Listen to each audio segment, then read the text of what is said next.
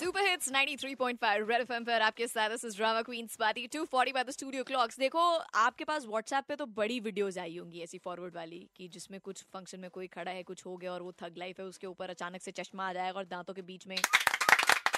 But actually में आज मैंने डिसाइड किया, आपको मैं रोज रेड एफएम पे यहाँ एक से तीन के बीच में एक्चुअली में, कानों के ज़रिए आपके, सिर्फ़ कानों से, आपको देखने की ज़रूरत नहीं है, आँखों पे अपने ज़ोर डालने की ज़रूरत नहीं मोबाइल फ़ोन पे मतलब आँखें फोड़ने की ज़रूरत नहीं है। You just listen to me drama queen Swati tune in here I will make you meet to every day every day those people जो एक्चुअली में थग लाइफ जी रहे हैं। तो अभी रिसेंटली क्या हुआ ना, कंगना रनौत ने एक इंटरव्यू में आलिया भट्ट और रणबीर कपूर के ऊपर एक कमेंट दिया है।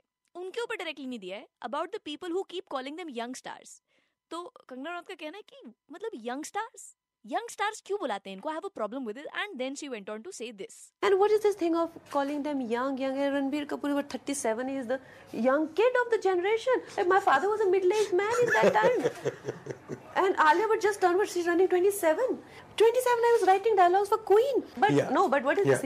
उनको नहीं पता वो बच्चे हैं। वो कौन से बच्चे?